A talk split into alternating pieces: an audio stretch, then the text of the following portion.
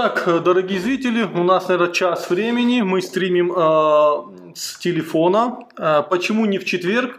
Мы пропустили два стрима и вот решили сегодня, вот у нас неожиданный порыв с, ба, с Батразом возник. Давайте застримим, тем более темы интересные есть. И тут уже пишут Райда Уцай, ну. В качестве компенсации, так сказать. Да, да, да. да. Э, темы у нас заявлены. Это Дегорские школы. Да. Да. И я думаю, на эту тему выскажется Батрас. А что ты Нет, думаешь? на самом деле, э, может, ты в двух словах ее зачитаешь, о чем вообще речь? А, сейчас я новое зачитаю тогда. Да, то есть я думаю, что это вполне себе позитивная школа. Фу, школа. Новость. Новость, да.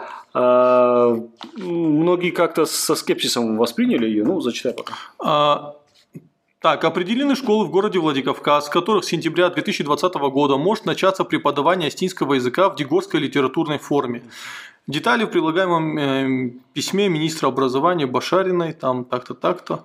Ну, короче, в школах 13, 14, 29 и 6 э, будет преподавание астинского языка на дегорской литературной ну, форме. Я так понимаю, пока это в качестве эксперимента, да? Да. А, единственное, что мне непонятно, это пока будут ли, допустим, а, ироноязычные дети, да, тоже учить дегорский. Мне вот этот момент непонятен.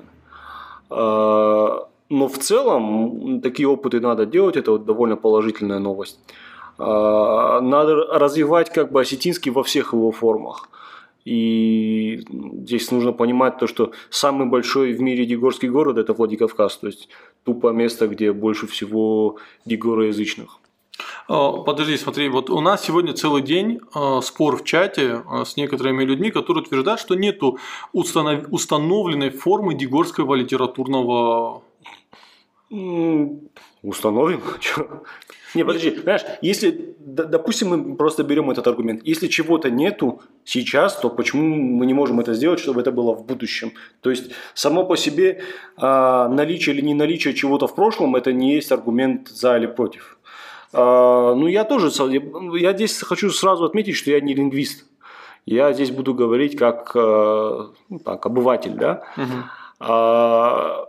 Я сомневаюсь, на самом деле есть э, язык, на котором писал а, Блашка Гурджибеков, Георгий Мали. В конце концов, а, описание Дегорского вполне себе мощное оставил Магомед Исаев, один из ведущих э, лингвистов э, советских, да, Mm-hmm. То, то есть не, не только в плане иронистики, а вообще в принципе. То есть он большой э, советский специалист в эсперанто и так далее. То есть здесь какой-то такой большой проблемы я не вижу. На самом деле, конкретно вот в этом аспекте. Но мне кажется, что за этим аргументом скрывается другой аргумент, э, более такой реальный. Это определенные страхи. Все мы знаем то, что там, наши недруги любят играть на этом поле. Там. Дегорского сепаратизма ты имеешь в виду? Э, вот этого, так сказать, внутриостинского размежевания. Мы это прекрасно видели, да что есть некоторые соседские народы, которые любят на эту тему играть. И тут, э, в принципе, тоже мы можем понять эти а, так сказать, опасения. Ну, сегодня вот буквально высказывалась мысль о том, что если э, Дегорский получит статус языка, это будет та же история, что и на Украине, э, сепаратизм, Донбасс, и будет Дегорская народная республика. Ну, а с чего на Украине все началось? С того, что э, украинцы, ну как, считается официально, да, украинская власть игнорировала языковые э, там, проблемы населения Донбасса. И поэтому мы этого делать не должны. Почему какой-то там осетинский говор, какой-то осетинский диалект должен пропадать? А на самом деле практически пропал волокомский говор, да, то есть это редко, когда сейчас где-то увидишь. А, редко уже увидишь эм, таких природных носителей чесанского. На самом деле астинский язык, он э, теряет свое разнообразие и свою внутреннюю силу. И это очень плохо. И если, не дай бог, такое произойдет с Дегорским, то осетинская нация от этого оскуднеет. Ну, то есть э, у тебя ты не, ты не видишь э, каких-то серьезных опасений по поводу того, что если Дегорский вдруг получит статус языка и будет полноценно изучаться Нет, в школе? смотри, а, разделение язык и диалект, он да. не в области лингвистики. Понимаешь? Это в области политики. Это в области политики. Если дегорцы считают себя отдельным народом, да. то, естественно, у них должен быть язык. Ну, а, такое будет утверждать, наверное, какой-то умалишенный дегорец. А, и, и, и такие мысли, это, естественно, враждеб, ну, как сказать, это акт враждебности по отношению к остинской нации, я считаю. А, но в остальном, как бы, я вообще никакой проблемы не вижу.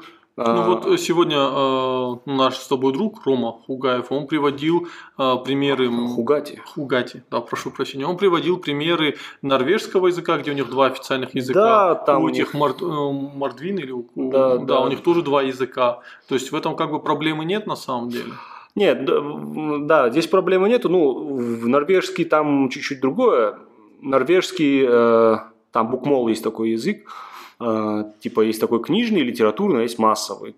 Э, там один из них очищен от э, заимствований из шведского и uh датского, по-моему, а другой как бы более такой... Народный. Да. А, но там интересная практика, там каждая школа, по-моему, там родительский комитет uh или коммуна, я вот точно не знаю, это надо проверить, они могут устраивать голосование, а, по-моему, каждые 4 или 5 лет по поводу того, как, какой конкретно язык будет преподаваться, какой конкретно из норвежских языков будет преподаваться а, в этой школе. Действительно, было бы неплохо, чтобы и у нас была такая практика, но мы просто финансово пока это не потянем. Ну, в будущем, конечно, к этому надо стремиться, чтобы хотя бы во Владикавказе угу. э, в будущем можно было провести какой-то такой Э, референдум, чтобы э, ну, была такая практика на самом ну, деле. Ну, смотри, сразу приводят пример фламандский и валлонский языки в Нидерландах. Ну, и что? Ну, типа два официальных языка, никаких проблем. Подожди, это, по-моему, в Бельгии. Это, да, по-моему, это в Бельгии, а не в Нидерландах. Смотри, а, тут... Нет, ну это два разных народа, понимаете, да. в чем разница? А дигурцы а, в Дегорце это такие же стены, западные стены, как восточные стены, южные стены. А, ну тут видишь, э, проблема в том, что почему Камболов, вот Амирлан Камболов пытался внести такой термин а, «Then alone stone», ну или «alone then», да, да? Да, да. потому что в астинском языке нету… Э, ну это нормально, это, в этом нет какой-то большой тоже на самом деле проблемы. А астинский народ, национальное самосознание а, получил довольно поздно ну так. Э, ну как все кавказские народы. Ну как все кавказские народы, даже пораньше некоторых других кавказских народов. Э, но позже, ну позже, естественно, большинства европейских. Ну да. в силу объективных причин в этом нет какой-то на самом деле большой проблемы. Можно на эту тему думать, но, так сказать, я не готов жертвовать э, дегорским диалектом ради такого единство осетинского народа, единство такой ценой, понимаешь? Это очень неправильно. У меня, смотри... Мы должны сохранить осетинство во всем его многообразии. А, ну, ну да, мы, знаешь, как вот мы жалуемся на то, что, ну вот, например, Грузия идет по примеру а, гомогенизации общества. Да, да и в этом Россия идет большое по... подспорье было, кстати, именно советская власть, она, она фактически своим силовым ресурсом, она гомогенизировала Грузию и на самом деле пыталась сделать то же самое в Осетии. Да. Да, вот, как, есть... когда был запрещен а, в 30-х годах а, Дигорский алфавит. Когда он был лишен статуса языка. Или когда в Южной Осетии был заменен, как его, алфавит на грузинский. Да, да, то же самое. То есть это, это все вот эти процессы. Ну, ну, то есть, получается, империи пытаются гомогенизировать, да, внутри себя, и, ну, знаешь, как некоторые горячие головы предлагают вот тоже вот этот имперский подход, когда мы вместо того, чтобы сохранять раз, разнообразие осетинского, мы пытаемся гомогенизировать все это и теряем значительный пласт культуры осетинской. Это неправильный подход. Осетины довольно разнообразный народ, и и в этом внутреннем разнообразии его сила гомогенизация, она всегда ведет к отсечению э, каких-то частей этого истинства. Так, э, смотри, э, тут пишут... Э, так у нас в школе было так. Преподают на ирон диалекте, но урок отвечал, кто, кто на чем говорил. Да. Стихи, пересказы и проблемы. Но согласись, это некорректный вариант. Ну, смотри, э, я тебе могу сказать, какая у нас была практика. Угу ты, ну, это не относилось, правда, к Дегорскому, в силу того, что Дегорский все же посильнее отличается от а, и, и, иронских говоров. но ты мог, в принципе, отвечать на каком тебе удобно. Там, если, допустим, южане были, то они отвечали так, как могли. Ну, я отвечал. Хотя да. эта практика тоже была не всегда, потому что их э, переучивали. То есть э, раньше была, и до сих пор во многих местах я знаю, что есть практика того, что... Переучивают. Да, да. допустим, переучивают на так называемом литературном языке. А, дело в том, что люди не совсем понимают, они думают, что литературный язык – это некий литературный суперстандарт. Да, отчасти оно так и бывает, но почему именно там Тагаура-Куртатинский говор, да, почему именно он считается литературным? А я это могу объяснить спокойно, потому что на этих э, говорах разговаривали жители Владикавказа. В силу того, что Владикавказ тупо ближе, да, то есть остины спускались, э, и спускались куда? Во Владикавказ. Если бы Владикавказ был где-то, не знаю, на территории современной Дигоры, mm-hmm. то литературным считался бы там э, Дигоринский, Дигорский, так называемый, где цоканье. Э, просто так получилось, случайно. Это во многом случайно. И говор, соответственно, остин жителей Владикавказа стал восприниматься как языковой стандарт, уже в силу того, что там у них радио появилось и, и так далее, а потом и телевидение. И поэтому это стало стандартом. Но на самом деле все могло быть э, совсем иначе. Смотри, вот у меня такая мысль. Э, ну, я, мы с тобой согласны в том, что дегурский э, там, диалект, язык, он должен быть сохранен, да, иначе это будет большая культурная потеря для нашего народа. Вот сейчас в нескольких школах вводятся экспериментальные уроки. Почему бы, ну, учитывая, что, скажем, дегурцы очень быстро ассимилируются во Владикавказе. Как и все стили. Да, к сожалению. Но поскольку дегурцев в принципе меньше, этот процесс более. А, почему бы людям, которые изначально не говорят на астинском языке, а, не изучать, например, дегорский. Ну, в качестве. Ты, например, вот если бы мои дети разговаривали бы на дегорском, я был бы счастлив. Ну, не знаю, по-моему, фонетически русскому ближе дегорский в силу того, что там меньше всяких. Ну да, вот этих гортанных смычковых звуков. И, и так далее. Не знаю, просто надо смотреть все из какого-то практического э, смысла. Просто я тебе скажу, что я вот недавно сидел за столом, и хейстером за столом сидел Джоев. Ну, Джоев, в смысле, вот, вот Джоев, да, а, он говорил э, на Дегорском.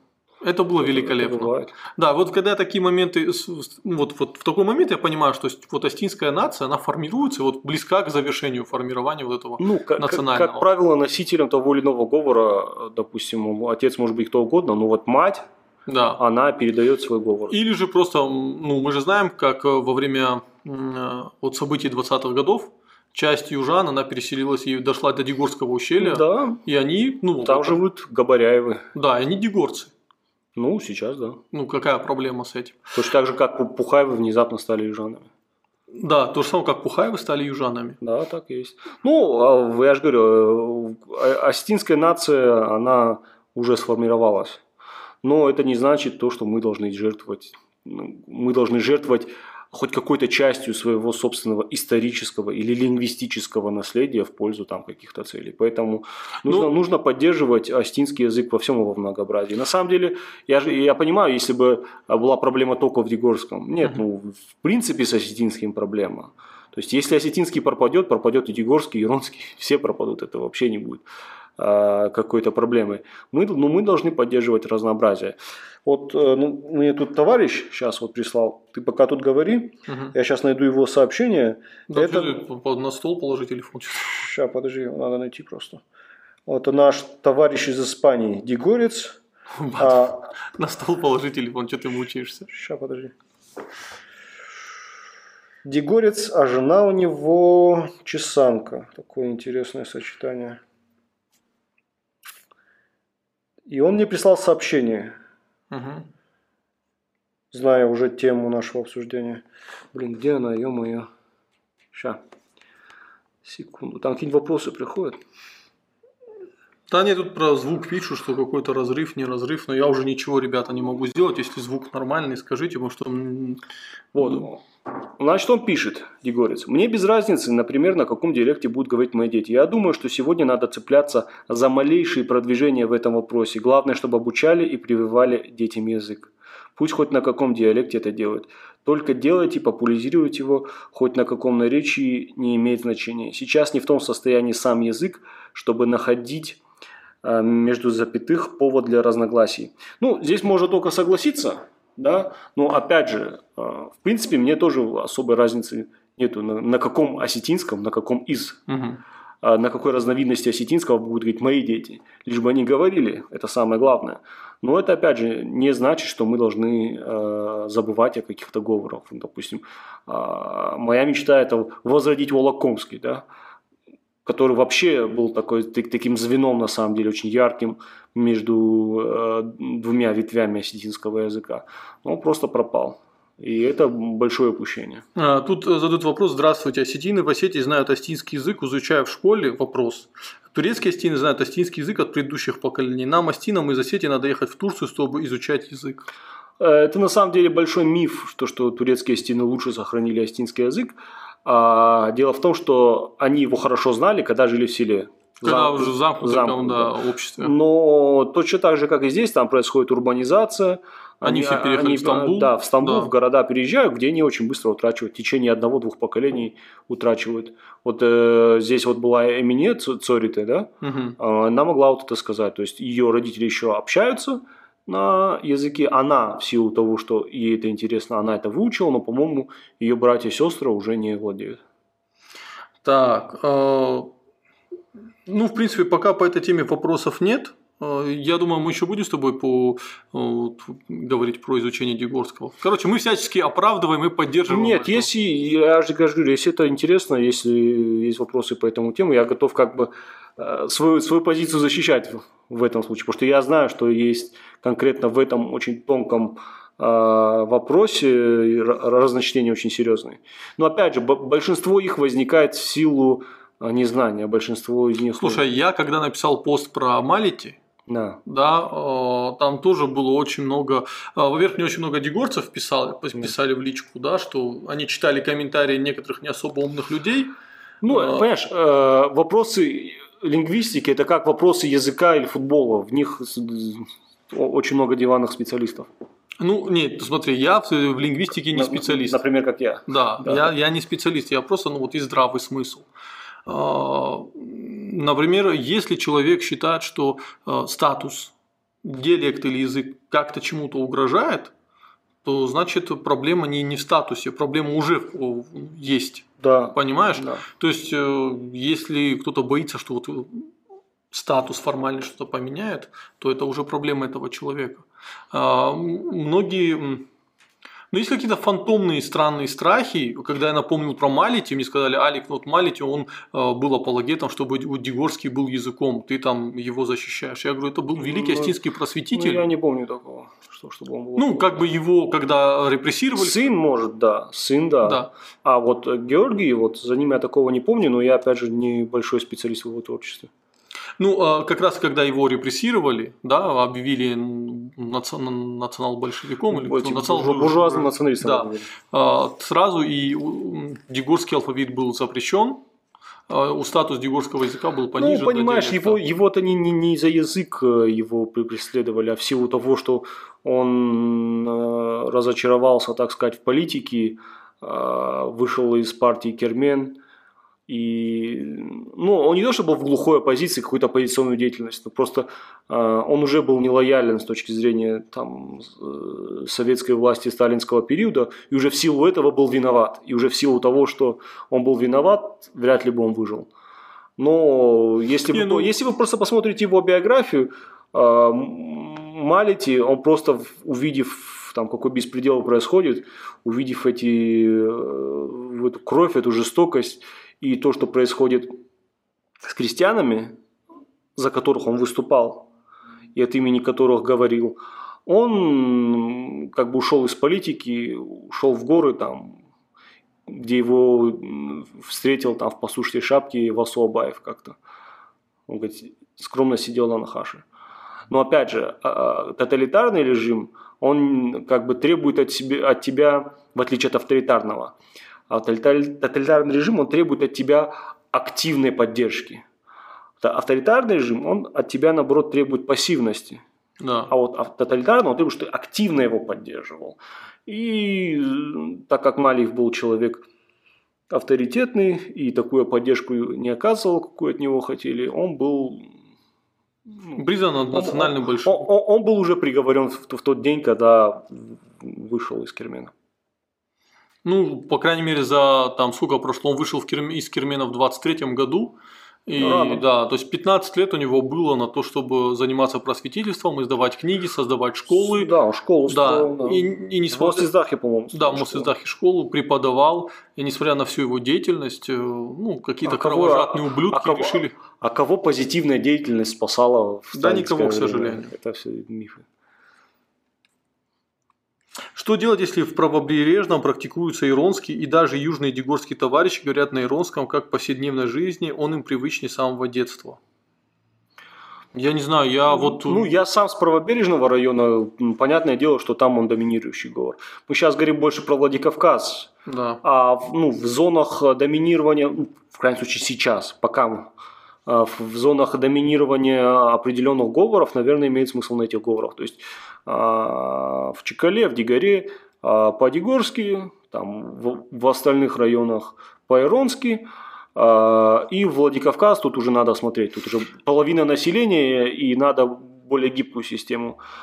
Плюс в, в Моздоке там ситуация тоже такая, там и егороязычный, есть места компактные, и русскоязычные. Тут пишут такое ощущение, что вы замкнулись там в городе. Батрас, волокомский диалект абсолютно не утрачен, а прекрасно используется не только в селах Нет, Волокомского ну, ущелья и на равнине. Смотри, смотри. Села Карман Синдикал, Кора Урздом да, до да, сих пор да, говорят да, именно да, на этом диалекте. Я, я ездил в Галят, общался. Но это опять же, это мизер. Я, ну это мизер. Сколько их там? Ну, дай бог, вот таких, чтобы на Волокомском общались прям чисто, а, дай бог, несколько сотен осталось. Ну, как правило, волокомцы, они или полностью на, на так сказать, на североиронский переходят, или полностью на Дегорский. Причем это может быть в рамках одной фамилии, допустим, как Изеевы, те же самые Галяцкий. Э, это неотвратимо на самом деле, потому что ну, там редкое население, сельское население, поэтому... Но село всегда проигрывает городу. И если город Владикавказ тотально русскоязычный, то да. это как бы очень э, не очень хорошая перспектива для нашего языка. Если Владикавказ в какой-то момент становится осетиноязычным городом, как Цхинвал, да, то сразу как бы формируется абсолютно другая среда. Да, но Скинвал сейчас гораздо менее астиноязычный, чем еще, наверное, лет пять назад. Но это, опять же, другая тема другого разговора. Тут пишут, если бы вы сейчас разговаривали, каждый из нас на своем варианте астинского языка, это было бы сохранение, возрождение языка диалекта. Я хочу Нет, сразу смотри, рассказать. Наш, наша задача, чтобы нас поняло, вот сейчас то, что мы делаем, наша задача, чтобы нас поняло максимальное количество человек. Если мы будем говорить по-осетински, то эта задача не будет решена в полной мере. То есть э, не с подкаста Райдиан начинается а со, сохра- сохранение и возрождение астинского языка. А, Мурат... если, если, извините, да. э, если бы э, большинство осетин разговаривал по-английски, и наша задача была бы, допустим, чтобы э, не, так сказать, слушатель был не российский, то мы говорили бы по-английски. То есть здесь, ну, целеполагание такое, чтобы больше людей поняло. Смотри, э, Мурат, вот он сейчас тоже тут сидит, э, YouTube канал Реханья, настоятельно рекомендую подписываться, наш брат из Кабардино-Балкарии. Э, вот он сделал подкаст на родном. На дикском. Да. И вот он сказал, ты знаешь, говорит, очень мало посмотрел этот. Я рассчитывал, что в диаспорах посмотрят этот, но этот подкаст набрал очень мало просмотров. Я, говорит, понял, что практически говорить, то я, говорит, буду делать э, адыгоязычный контент, безусловно, но практически он, на самом деле, это больше как маркер, нежели как добиться какого-то результата. Ну, я понимаю, ну, я о том же и говорю, то есть, если мы это делаем, то мы отсекаем большое количество там людей. По поводу, вот, э, если бы каждый говорил на своем варианте Остинского. Вот у меня бабушка, она из села Азистав, Ленигорский район, Южная Осетия. Да. Соседка моя тетя Нина, она Дегорка, э, по-моему, э, Чекалинская она, да. Э, и вот, э, когда я помню, мы переехали, вот в мой двор, это еще в лохматом 90-м году. То есть моя бабушка никогда в жизни не видела дегорцев. Наверное, бабушка Нина тоже никогда не видела э, ксанцев. Да, да. И они сели и они стали разговаривать с друг другом, и у них не возникло никаких проблем абсолютно. Они все прекрасно друг друга понимали. По моему, и до сих пор. По моему опыту скажу, что вот этот миф о невзаимопонимании Иронского и Дегорского, он очень устойчивый. Кстати, он, это, это в большей степени миф. А, во-первых, потому что, не знаю, чтобы Иронец и Дегорец не понял друг друга, это значит, значит надо ему из, какой, из каких-то таких мест, где он вообще не пересекался, скажем, какой-нибудь из суперсела где-то в Южной Осетии и из суперсела где-то а, в Горной Дегории, да, и вот они встретились, и вот, ну, и вот друг друга не поняли. И то они на самом деле поймут там процентов 70 сказанного. В крайнем, ну, в крайнем случае, если скорость не будут набирать разговора, то они поймут. А, ну, как правило, у языка навык э, общения, он уже есть практически у всех астин, вне зависимости от говора, то есть они спокойно друг друга понимают, хотя бы даже здесь, во Владикавказе. Но понятное дело, что дегорцы, южане, они есть по всей э, Осетии, от Моздока до Цхинвала, и такой какой-то большой проблемы нету. Уже в силу того, что движение населения есть, и это приводит к тому, что они умеют уже понимать хотя бы. Ну, я думаю, на этом мы эту тему завершим и перейдем к той теме, которая вообще изначально нами с тобой, мы из-за чего хотели вообще стрим сегодня заснять, это folk history. А, Батрас на своем телеграм-канале сделал четыре текста. Первый – это про то, что Ази Казимов осетин. А, второй – это, по-моему, то, что Сталина от душевной болезни лечили в Джерезуар. Не, ну это известная тема на самом деле. То есть это очень известная информация. То есть э, я не подтверждаю ее правдивость, да, но есть, да, есть несколько источников, которые говорят о том, что он то есть это известная легенда, можно сказать. Хорошо. Э, третий текст это про то, что э, родственник нашего главы Битарова, некий Аль-Битар, был... Да, Салахаддин. Салахадин Аль-Битар, он был конкурентом Хафиса Асада за борьбу за власть Сирии. Да. И еще какой-то текст был, я не помню, какой-то тоже шуточный. Так, Зимов, Битаров, Сталин, что-то еще было. И, я сам уже забыл. Да, ну ладно. И э, в конце концов. А, про Дэвида Гана. А там что было? О том, что он на третьей ости. Но это на самом деле это тоже не, не я придумал, это действительно информация из 2008 года. И я ее несколько раз встречал. То есть вы можете тупо загуглить Дэвид Ган, Астин, и выскочит и ЖЖ, и всякие источники о том, что он когда-то высказал, что, что он на третьей стене. Естественно, это никак не подтверждается. Я вообще не знаю, откуда это взялось. Но, но ты прикололся. Да, но, но это опять же, по-моему, источник это вот этот сайт Евразия. Ага. А, собственно, евразийцы это один из источников мифа вот, Джер, Сталин, Джер, вот это все. Ну смотри, ты написал четыре предыдущих текста пародия на новогодние а, застолья, разго... за застольные разговоры в Осетии, если кто не понял. Ну, э, да, действительно, очень многие поняли, сказали, ну что за бред.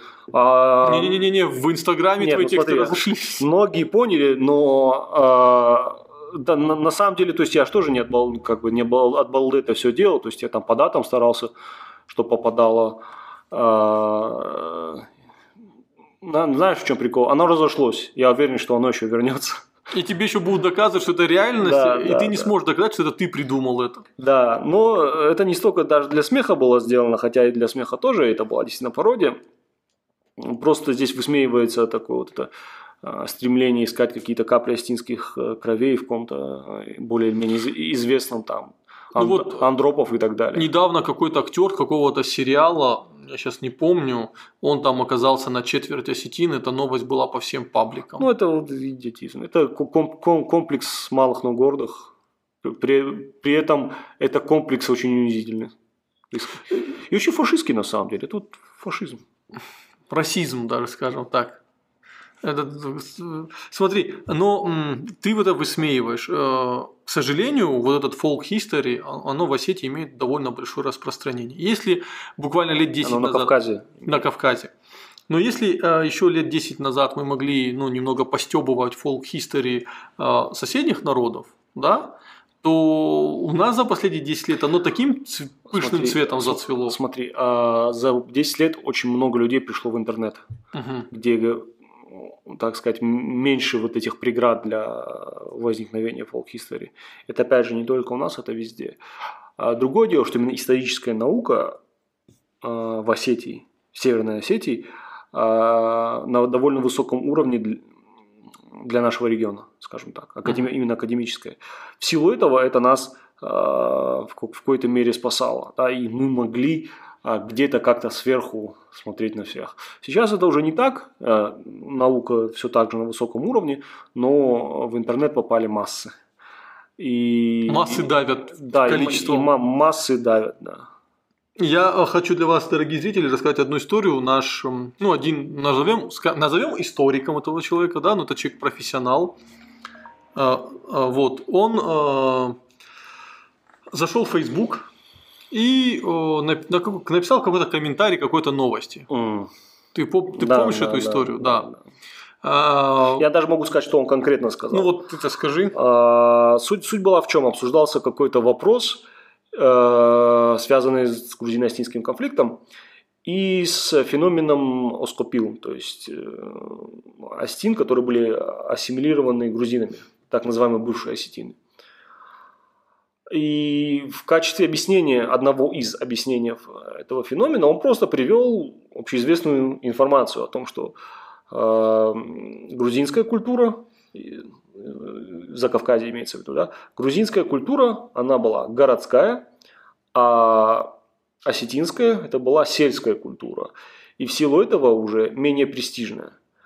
И поэтому переезд там в город уже для Осетина становился всего лишь этапом на пути трансформации в грузина. В силу того, что у грузин есть письменная культура, э, городская культура, более развитая э, экономика, вплоть до более развитой кухни.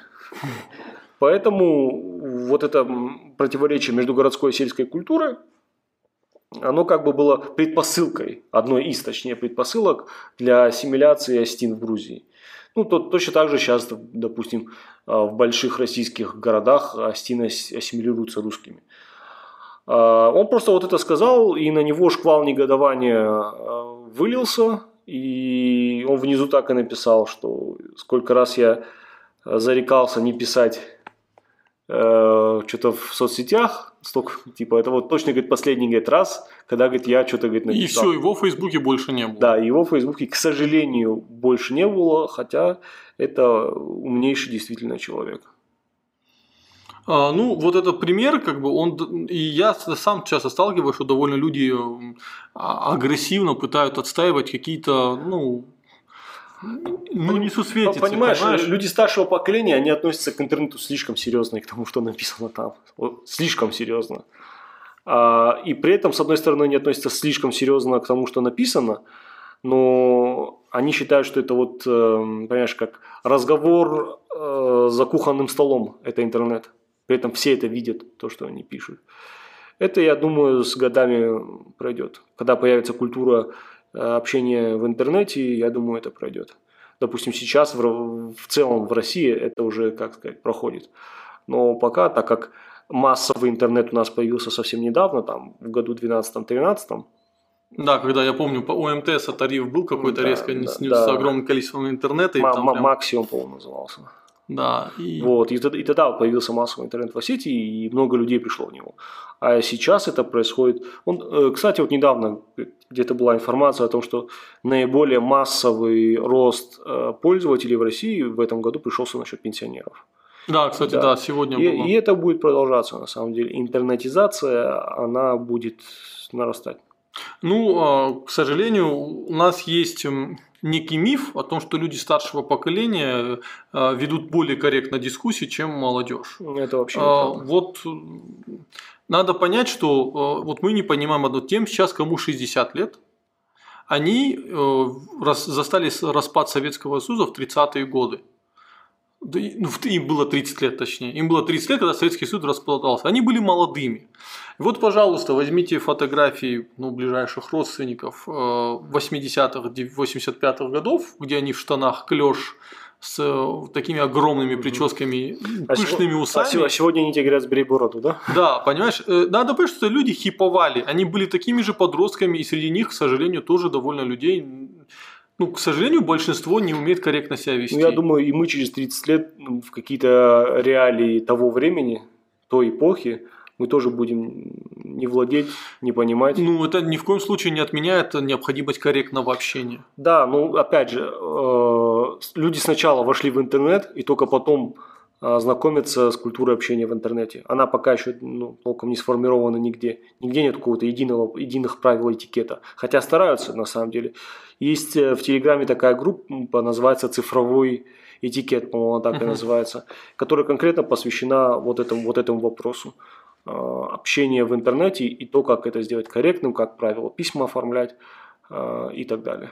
Ну, вот э, проблема корректности, она, к сожалению, ну, не решена, и проблема вот этого давления людей, которые занимаются псевдоисторией, и которые вот это, вот это всякие Аланы, Арктагей, Космарии и прочие, понимаешь, они на самом деле... То, что называется термином скифовато. Скифовато, да. да. Эти люди, они наносят большой ущерб, в принципе, ну, понимаешь, со стороны это выглядит как некий идиотизм уже. И уже за, за, за этим пластом псевдоистории реальная история бывает не видна абсолютно. Вдвойне опасно то, что все эти псевдоисторические теории, а, мы же могли бы просто не обращать на них внимания, как нам говорят, не обращайте внимания. Да. Да, это было бы хорошо. Но если бы там тысячи, тысячи людей а, для них это не имело значения. Помнишь же этот митинг э, был какой-то митинг, который был по какой-то исторической теме, да, стихийно собран, там, по-моему, Ингушетия, Ингушетия, типа, кто-то вбросил вот эту информацию. А что Ингушетия переименовывается да. в Аланию, и в Осетии люди решили выйти и запретить Ингушетии переименовываться в Аланию. Да, то есть, ну, это уже как бы странная вещь, да.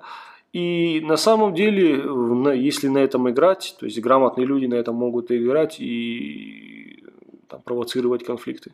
То есть мы не можем просто закрыть глаза и делать вид, нет, что смотри, этого нет. Вот э, как один мой товарищ сказал, Али, говорит, вот ну русский народ там 120 миллионов, да, русских или 110 миллионов, я не помню. По, по всему миру? Да. 140 вроде. Ну или 140 миллионный русский народ. Вот 140 миллионный русский народ может э, не заметить вот ну всяких э, э, ну, знаешь, вот этих э, космических славян, ну, назовем их так, да, которые там одевают прикольные поиски, там уходят в лес и гонят чушь, э, распространяют какие-то книги с Фарога и прочее, да. Ну, для русского народа это как бы ну, несущественная доля, они это не заметят. А вот для маленьких народов, да, появление, то есть э, мысли-вирус в маленьких народах может очень быстро распространяться и уже нести угрозу какой-то адекватности. Да, так есть. К сожалению, вот так. И поэтому э, я вас прошу, дорогие зрители, я надеюсь, что у нас э, среди наших зрителей люди адекватные, для которых э, вопрос того, что, например, богаче грузинская кухня или астинская, ну, не будет как-то болезненным, да, таким ну, Блин, мы должны... Вот в вопросе, в вопросе кухни, на самом деле, просто сегодня я изучал с админом э, Радиан Культуру этот вопрос. Грузинская кухня, она богаче астинской. Но вы должны понимать то, что культура – это очень взаимопроникаемая область потому что грузинская кухня – это разновидность э, персидской. Точно так же, как львиная часть современной осетинской кухни – это разновидность грузинской.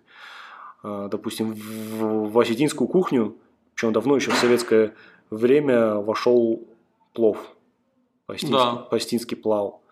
И, теперь это обрядовое блюдо. Теперь, ну, теперь его на похоронах в основном едят, но я, я так понимаю, это связано все же э, с традицией э, с христианством это связано, рис там вот едят. Я просто помню раньше, когда были, когда я был совсем маленький, не плов ели, а там просто рис бывал. А, у некоторых там с какими-то связанными похоронными обрядами. Сейчас его заменил фактически плов, потому что его можно сделать а, в казане большой, накормить многих людей, он сытный и так далее. Но мы же не будем как бы отказываться от этого, да. А, и мы не будем отказываться от картофчина только потому, что его начинка сделана из э, корнеплода, да? Это же корнеплод, который к нам пришел из, э, от индейцев Северной Америки. Да? Мы же не будем от, отказываться от картофчины. Мы же не будем отказываться от абушкаджина, а, потому что э, с, с капустой осетины познакомились от терских казаков. Да? Поэтому она называется кабушкаджин, потому что казаки называли его не капустой, а капустка. Угу. Капустка, да. Капустка они его называли. И, ну, то есть там много всего. Ну, это очень взаимо... Я, помню, на каком-то стриме говорил, что если вы хотите увидеть, э, допустим, аутентичную арабскую кухню без всяких влияний персов, там. Пер, пер, персов и османов, есть в мире только одна, наверное, страна, это Марокко. марокканская да. кухня. Э, просто османы особо туда не дошли. Вот и там аутентично. А все остальное, что вы считаете арабское, это на самом Слушай, деле ну арабское. это же мир, здесь все взаимопроникновенно. Половина грузинской кухни это персидская кухня или армянская. Да, Но это да. сейчас, если ты объяснишь, ты будешь пытаться объяснить грузину, что это не его кухня, он на тебя как на дебила ну, будет ну, ну, смотреть. по- помнишь, это высмеивается в фильме этом самом Мимино, когда, Да, да, когда да. они спо- спорят а, насчет Далмею. А, чья долма, да-да-да. то есть, А, э, Ну, наверное, по folk history, может, какие-то вопросы есть? ну, нет, тут э, пишут, что женщины 40 плюс правят Россией, они ходят на выборы, они воспитывают себе подобных, э, они же менее образованы, с ними надо разговаривать, что что-то изменится, создать для них подкаст. А Почему женщины 40 плюс? Что за мужской шовинизм? Нет, ну есть на самом деле такая тема о том, что э, происходит феминизация российского общества в силу того, что там э, в основном жен- женщины в России занимаются воспитанием детей, бабушки, матери и так далее, а мужчины там работают. Ну, есть такой, в крайнем случае, миф. А, И действительно, ну, как явление это есть, если там смотреть российские города, как правило, именно вопросы формирования личности, они в основном ложатся на женские плечи. А, И не только дома, но и в школе. То есть ребенок приходит в школу, и 99% его учителей – это женщины. Да. И уже в силу этого, по этой теории, вкладываются а, в мужское воспитание определенные а, женские, ам, так сказать, женские черты. Ну, это ну, нужен хороший социальный психолог, чтобы на эту тему адекватно говорить, но действительно есть такая теория. И действительно, а, женщин в России больше, чем мужчин. И, естественно, для любого общества это не, бесследно не проходит. Я сейчас не говорю, это хорошо или плохо, я просто говорю как факт. Если там в обществе много стариков, то это общество будет там, довольно консервативно. Если в ней много молодежи, то она будет, общество будет бурлить. Если в ней много женщин, то там будут тоже свои какие-то приколы. Если будет много мужчин, то бу- будет у них проблема искать себе женщин. Ну, Как- Китай, да, в ну Китае. зачем? Вот как вот первые э, римляне, у них была вот эта проблема. Они себе, у них было много мужчин в силу того, что в основном мужчины приходили, были, первыми горожанами Ри- Рима. И первые римляне вели войны э, с соседними племенами э, за женщин. Есть даже э, такая легенда о сабинянах. То есть наберите римляне сабиняне, и там довольно много интересного прочитайте.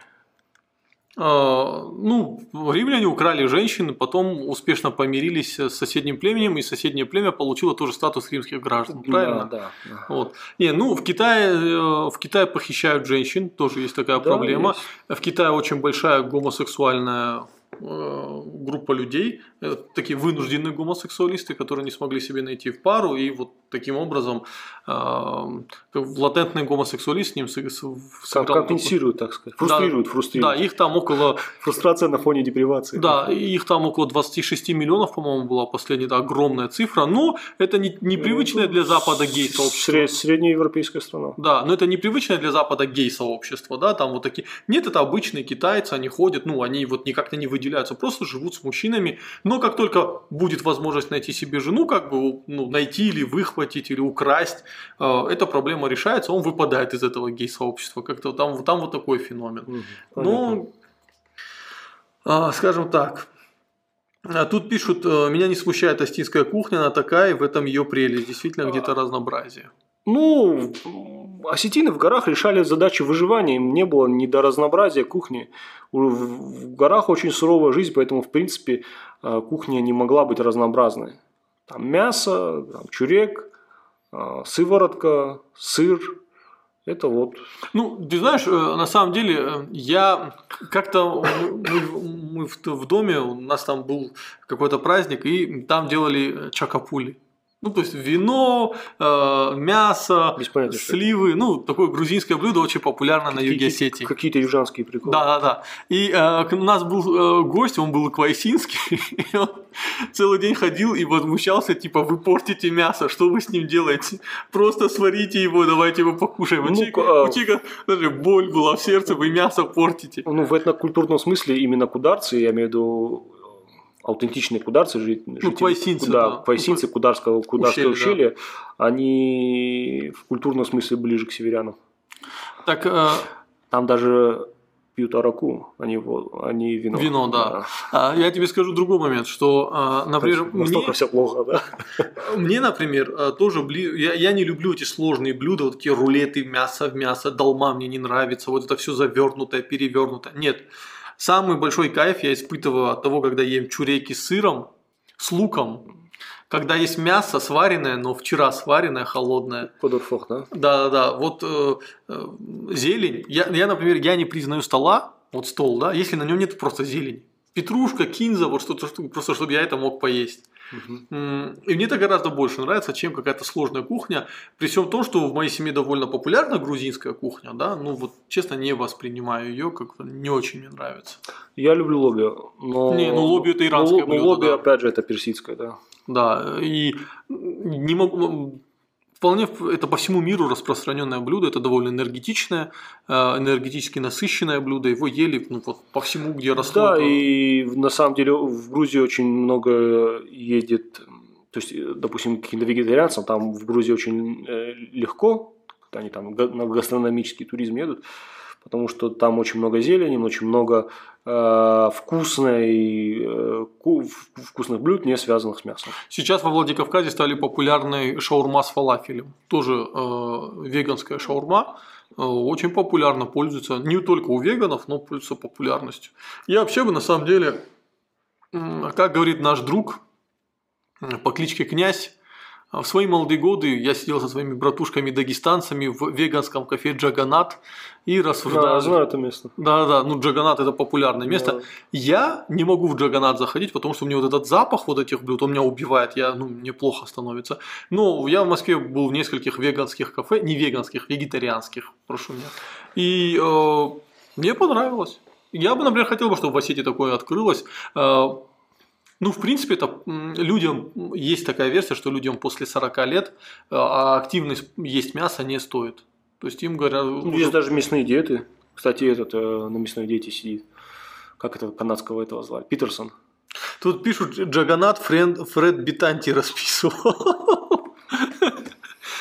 Я вам скажу, а, мы можем сколько угодно там потешаться или смеяться над, над Фредом, я это не поддерживаю ни в коем случае, да, но а, его картины я- не- мне реально нравятся. И я думаю, что когда-то они будут стоить очень дорого. А, У человека, на мой взгляд, на мой дилетантский взгляд, безусловно, есть какой-то ла- талант, свое видение. Ему, наверное, стоило бы доучиться в художественной школе, это был бы безусловный талант. Э, Но это все интересно. Я, честно, я, у меня страница Фреда, она в, в закладках. Я с кайфом смотрю, когда он вот эти нарты с инопланетянами за одним столом. Ну, ну это же офигенно, это сюжет, понимаешь? Это необычно, понимаешь, это не очередной там батраз нарт, который там с мечом что-то, ну, с, с инопланетянами как- делают, да. Кр- Кроссовер такой, да? Да, вот тут пишут, Фред мощный, и я это Да, полностью согласен. поддерживаю, да. Тем более, э, насколько я знаю, Фред довольно неагрессивный. Я, я- кстати, в своих видео он часто обращается к братьям Войнахам, да, от чего набегают братья Войнахи, и там бывает истерика в комментариях. Но он всегда очень... эм, он пытается сформулировать свои мысли очень корректно. Да, Да, корректно. я не видел ни со его стороны никаких оскорблений, он был очень корректен, поэтому, ну, пусть дальше занимается своим творчеством, по крайней мере, мне интересно за этим наблюдать. Так, ребята, мы уже стримим э, без малого, там, без 8 минут час. Я думаю, мы э, уже будем завершать или еще мы какие-то темы хотим Если- обсудить. Если там ничего нет. Если у вас есть какие-то вопросы, давайте напишите. Сколько а, там человек у нас вообще? Тридцатка, тридцатка, 31 человек. Но я думаю, это связано с тем, что мы не в четверг выходим. Конечно. Да. В четверг у нас обязательно тоже будет стрим. Просто мы вот решили компенсировать, с Батразом решили поговорить э, и решили сделать стрим на телефон. Свои, есть свои плюсы, задержка минимальная, есть свои минусы. э, тоже определенные А проблемы с качество, а настройкой. качество изображения тоже. Качество изображения хорошее, отличное. Вот. Э, спи- Спрашивает Алик по мусору, когда будет стрим. Э, вот Честно, Алан, мне сложно что-то сказать по мусору, потому что вокруг мусора абсолютно непонятная ситуация. Сейчас идет борьба, кто будет мусорным регоператором Мгм. э, в Осетии. Это довольно... Многие думают, что это очень денежная история, но тут тоже большой вопрос, как добиться, как бороться с огромными неплатежами. 50% неплатежей. Люди не хотят платить за мусор, они не понимают, почему они должны платить по завышенным тарифам за вывоз мусора, когда вот совсем недавно это было дешевле. При этом они не, знаете, люди бы были, может быть, готовы платить за мусор больше, если бы они видели какие-то мусоросортировочные заводы, какие-то площадки. Но, к сожалению, этого они пока не видят. Ну, ты показывал один раз какой-то сортировочный э, завод где-то под Владикавказом, насколько я помню. И э, на самом деле большая проблема в том, что люди в принципе видят, что город неухоженный, город э, загаженный. Там, я сейчас говорю за Владикавказ и Беслан, но я уверен, что в других, в других городах не, не сильно отличается ситуация. Поэтому они вообще в принципе считают, что ну, раз э, э коммунальные службы не справляются с своими задачами, почему мы должны за это платить? Большая проблема. Вообще, людей заставить платить в современных условиях очень тяжело, потому что они знают, что есть какие-то другие люди, они там смотрят Навальный, Навального и так далее, которые вообще ни, ни за что не платят, считают. Есть люди, которые не то, что не платят, они выручку не возвращают в Россию, они там э, агрегируют. Э, извините, у нас есть компания УГМК, у которой владела электроцинком. Можете зайти на ведомости, прочитать. Она официально управляется с несколькими офшорами из Кипра, и ну, все, вся основная прибыль выводится туда. Ну, как бы, почему просто это проблема социалистов и коммунистов в том, а, в том, что они а, думают, э, что вот мы сейчас повысим налоги, все будут платить. А платить налоги будут, скорее всего, бедное население, потому что с бедного населения. Социалисты говорят, надо повысить налоги. Ну, естественно. Это какие же? Ну, социалисты во всегда требуют повышения налогов, Слушай, ну во Франции социалисты разве не требуют? А, в европейском смысле? Нет, ну, да. нет. Даже в европейском, по-моему, там основной... На самом деле социалистов и коммунистов налоги э, в меньшей степени волнуют. Так, так всегда было.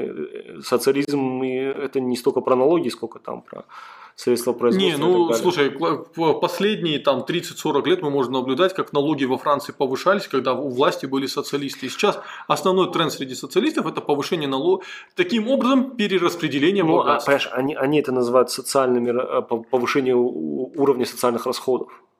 Ну, слушай, как ты социальные расходы будешь повышать без повышения налогов? Тоже ну, в итоге богатые ничего не платят, потому что у них есть хорошие адвокаты, э, извини меня, мир глобальный может и, выводить... или, или, допустим, они уезжают, как это сделал Депардье. Сначала, по-моему, в Россию он уехал, потом еще куда-то уехал. Да, много он миллиардеров. Же, он, это же на самом деле он от налогов э, уходил, потому что там были высокие налоги во Франции. В то время, в крайнем случае, сейчас не знаю, особо не слежу за этой темой, но Депардье, он уехал поэтому. Э, несколько миллиардеров еще э, французских граждан, они тоже заявили о том, что они будут менять гражданство. Правда, несколько, несколько потом раскаялись в своих словах, они извинились, поскольку был очень дикий хейт со стороны французского населения. Вот, типа вы как крысы бежите с Франции. Ну, да, количество богатых людей, которые были резидентами Франции, как существенно сократилось. Ну, у нас этого не будет в силу того, что у нас уже все, все на кипрских счетах, поэтому... Не-не-не, вот это не про Осетию, у Нет, нас все в квартирах. Про, я в России, про, да, я про да. Россию говорю. А в Осетию, да, это все в квартирах, там, допустим, по, по, по 5 квартир на одном этаже принадлежит одному человеку. Это типичная история. И потом вы видите вот эти высотки по всему Владикавказу, которые пустые. Да, кстати, по высоткам, кстати, интересная тема, я спрашиваю. Там квартиры куплены, да, но там никто не живет. Ну да, люди покупают по 7-8 квартир сразу.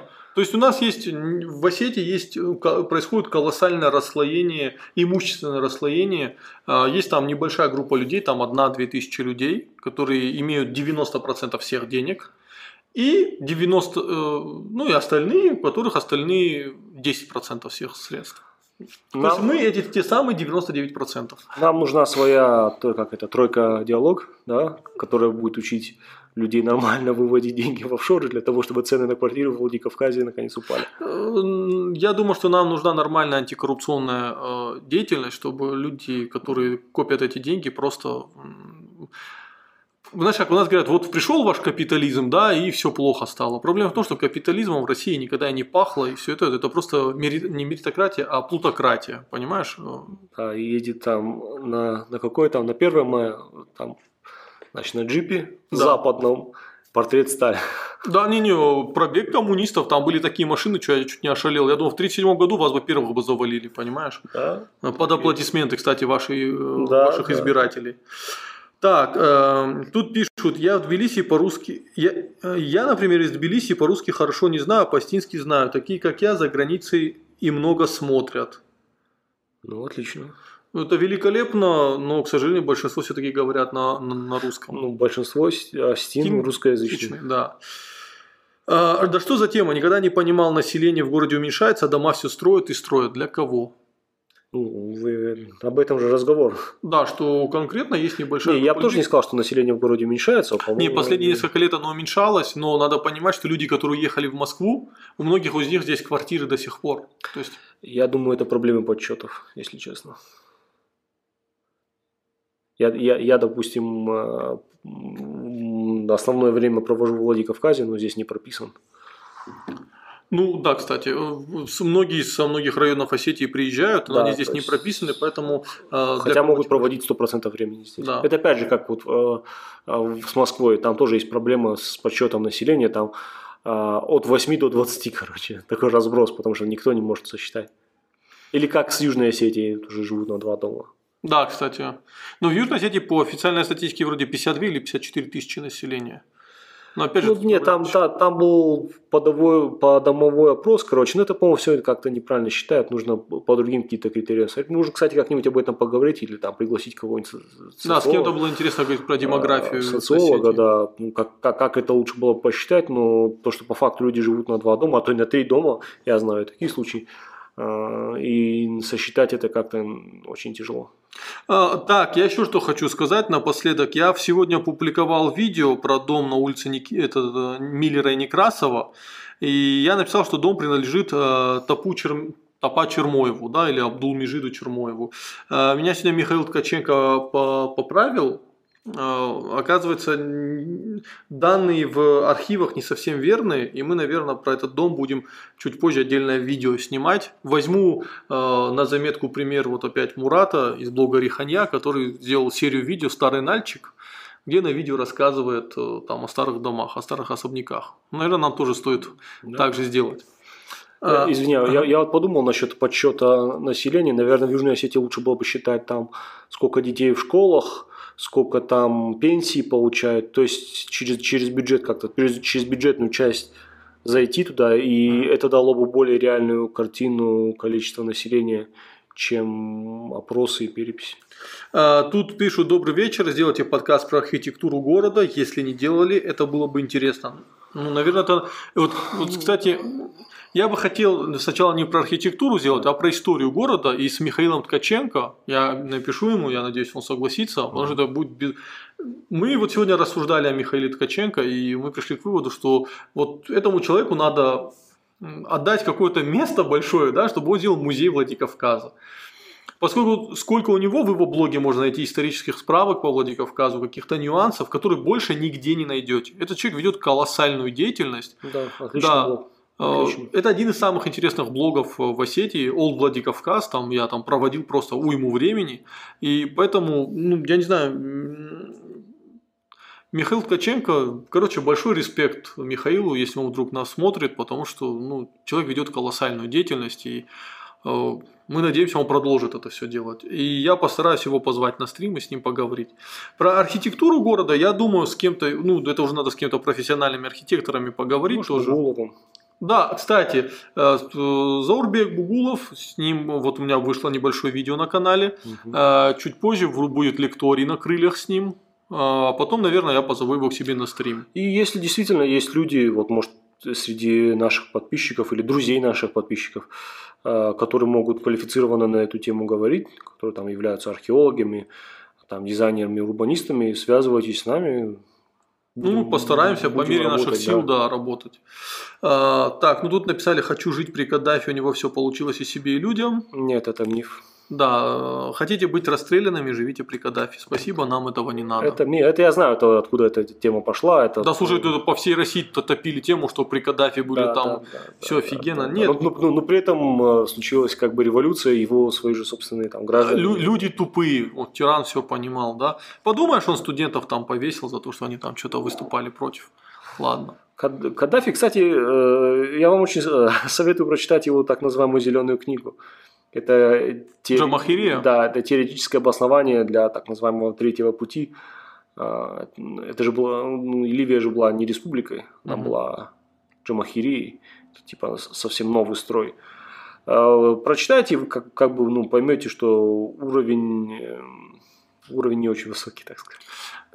Как э, я то ли в книге, то ли где-то кто-то сказал, сейчас не вспомню, когда э, японский император увидел голландский флагман, он понял, что есть два пути. Европейский и неправильный. И мы, японцы, шли по неправильному. И вот тогда началась э, реорганизация Японии. Это, это Суслан сказал. Да, это наш товарищ Суслан сказал. Ну, думаю, на этом мы завершим наш такой неожиданный стрим. Спасибо, что были с нами. Пишите нам, пишите вот под этим видео, э, потом пишите комментарии, может к четвергу мы придумаем что-то интересное, подсказывайте нам темы, мы всегда рады. Да, спасибо. Всего хорошего.